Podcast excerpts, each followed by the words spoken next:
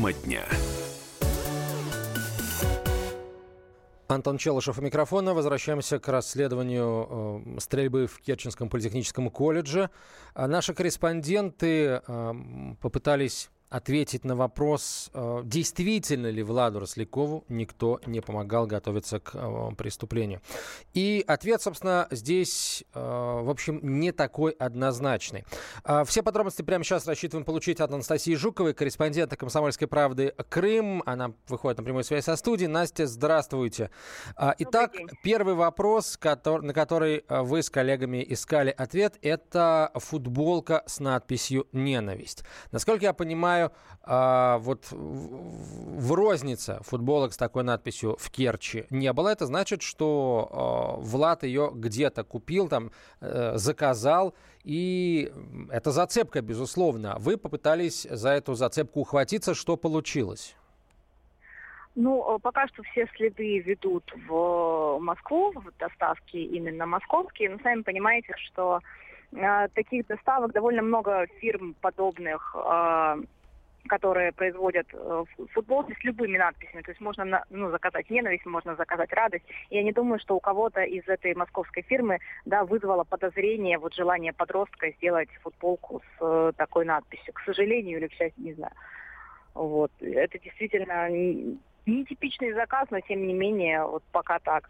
А местные керченские магазины, то есть открестились, они просто сказали, у нас такого нет, или они как-то попытались доказать то, что они, во-первых, это, а, не продавали, и, б, не изготовили на заказ?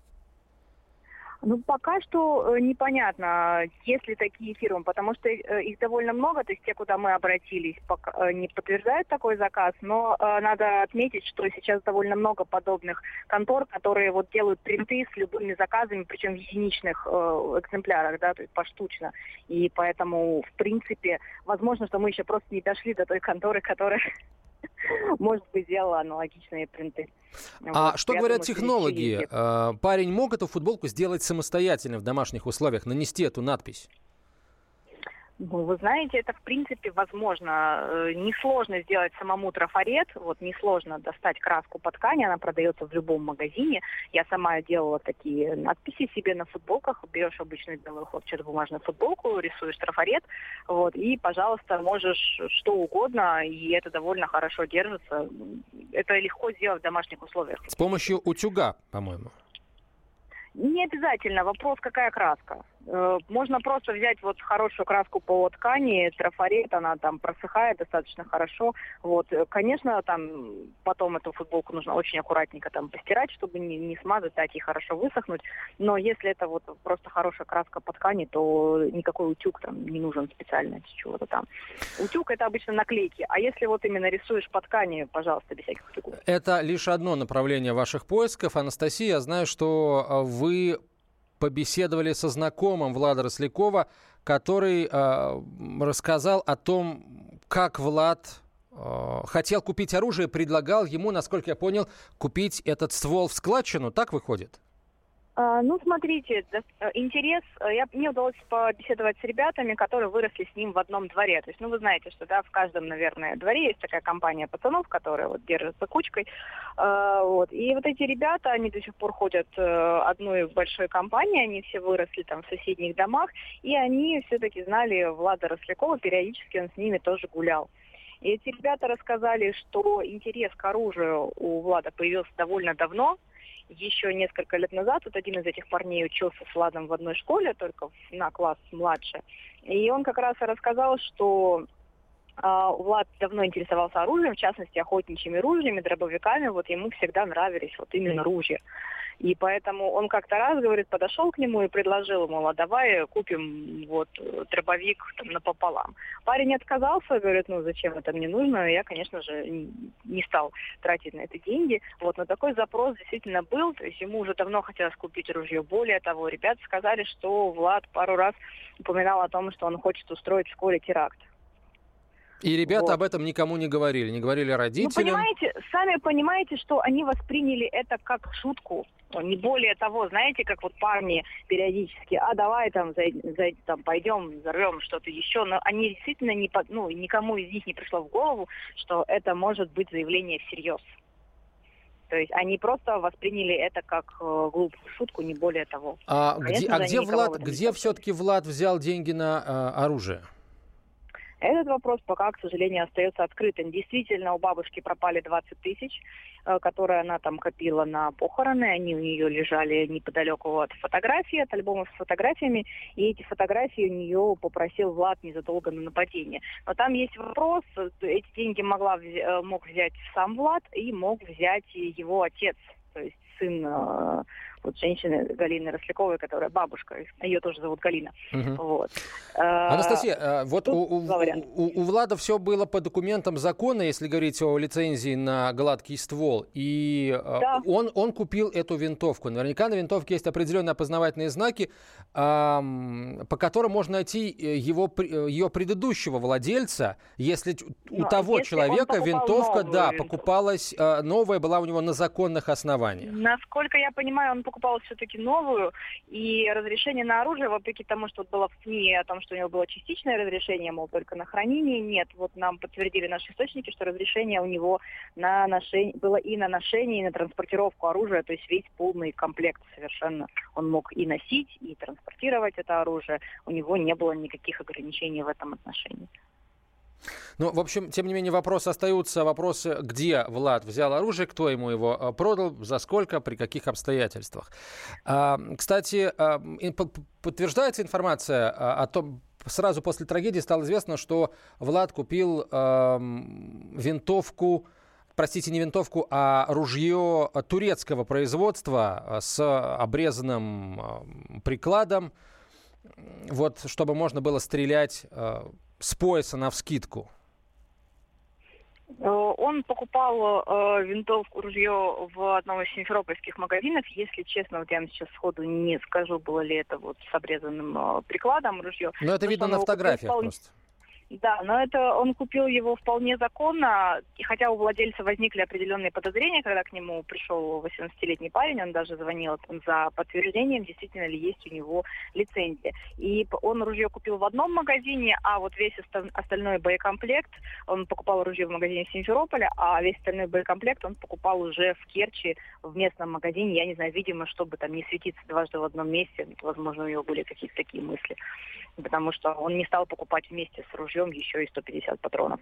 Но у того магазина, где он покупал, э, у ребят, в общем-то, не вызвало никаких э, подозрений то, что он берет 150 патронов сразу, потому что, как они рассказывают, это, в принципе, обычная практика, когда, например, охотники закупают патроны сразу там на сезон, Угу. То есть они приходят один раз, берут вот такой большой комплект и просто его отстреливают и приходят на следующий раз уже в следующем Настя, сезону. я знаю, что вы побывали в спортзале, где занимался Росляков, и поговорили да. с э, людьми, которые там тренируются и тренируют. Что, а, кто, вспомнил ли кто-нибудь а, из них Влада и что о нем рассказал?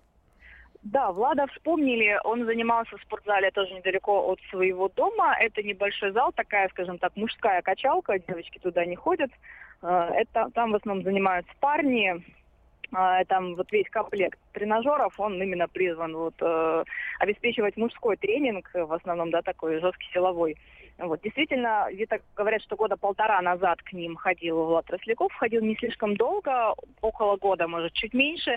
Его вспомнили и говорят, что парень э, занимался, скажем так, без тренера, он занимался бессистемно и поэтому вызывал у многих опыт, более опытных спортсменов, скажем так, улыбку, потому что он очень хотел накачать, э, как говорят э, молодежь, да, накачать банки, вот, э, то есть он трени- ну, делал тренинг исключительно на бицепс, забыл забывая там об остальных группах мышц, естественно, у него э, успехов добиться не получалось, именно потому что он занимался вот бессистемно, у него не было нормальной программы, за тренером он не обращался, у него не было денег для того, чтобы оплачивать какие-то индивидуальные тренировки, а там есть возможность закупать только индивидуальные тренировки уже у тренера. Вот. Он эти тренировки не покупал, ему ну, объяснили технику безопасности, там несколько занятий за ним понаблюдали, а дальше он уже занимался сам. И, в общем-то, говорят, что, в принципе, у него не было слишком каких-то успехов, общаться близко с кем-то он там тоже особо не общался, а, вот, э, приходил так чуть-чуть вот, позанимается и уйдет, каких-то сильно дружеских там связей, вот, у него в этом спортзале тоже не было.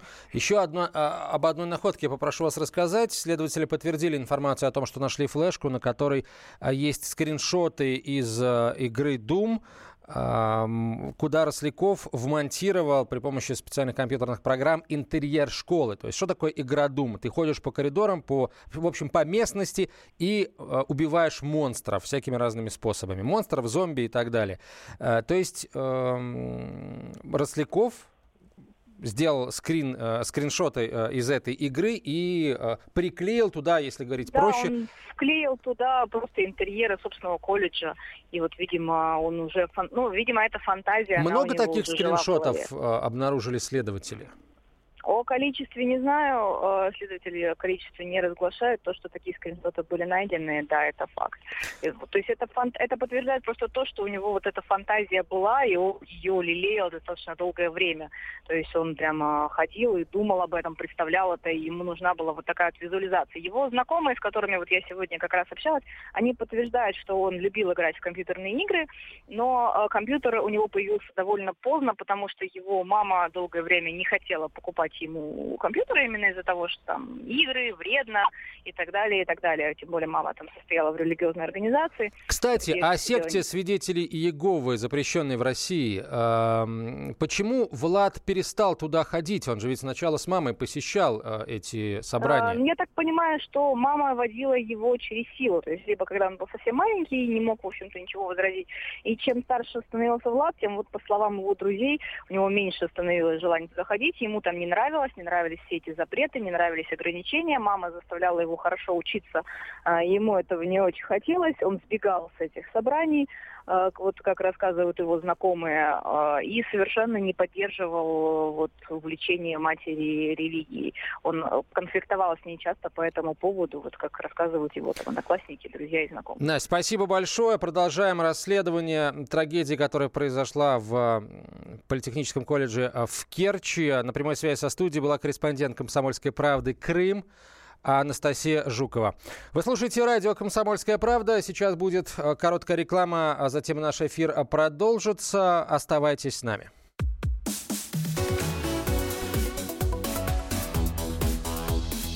Тема дня. Родные перестали узнавать вас? Коллеги не уважают? Голова идет кругом. Хотите поговорить об этом? В эфире радио «Комсомольская правда» психолог Сергей Аракелян подскажет, как решить любую проблему. Ведь нерешаемых проблем нет. Телефон доверия. Каждый четверг в 0 часов 5 минут по московскому времени.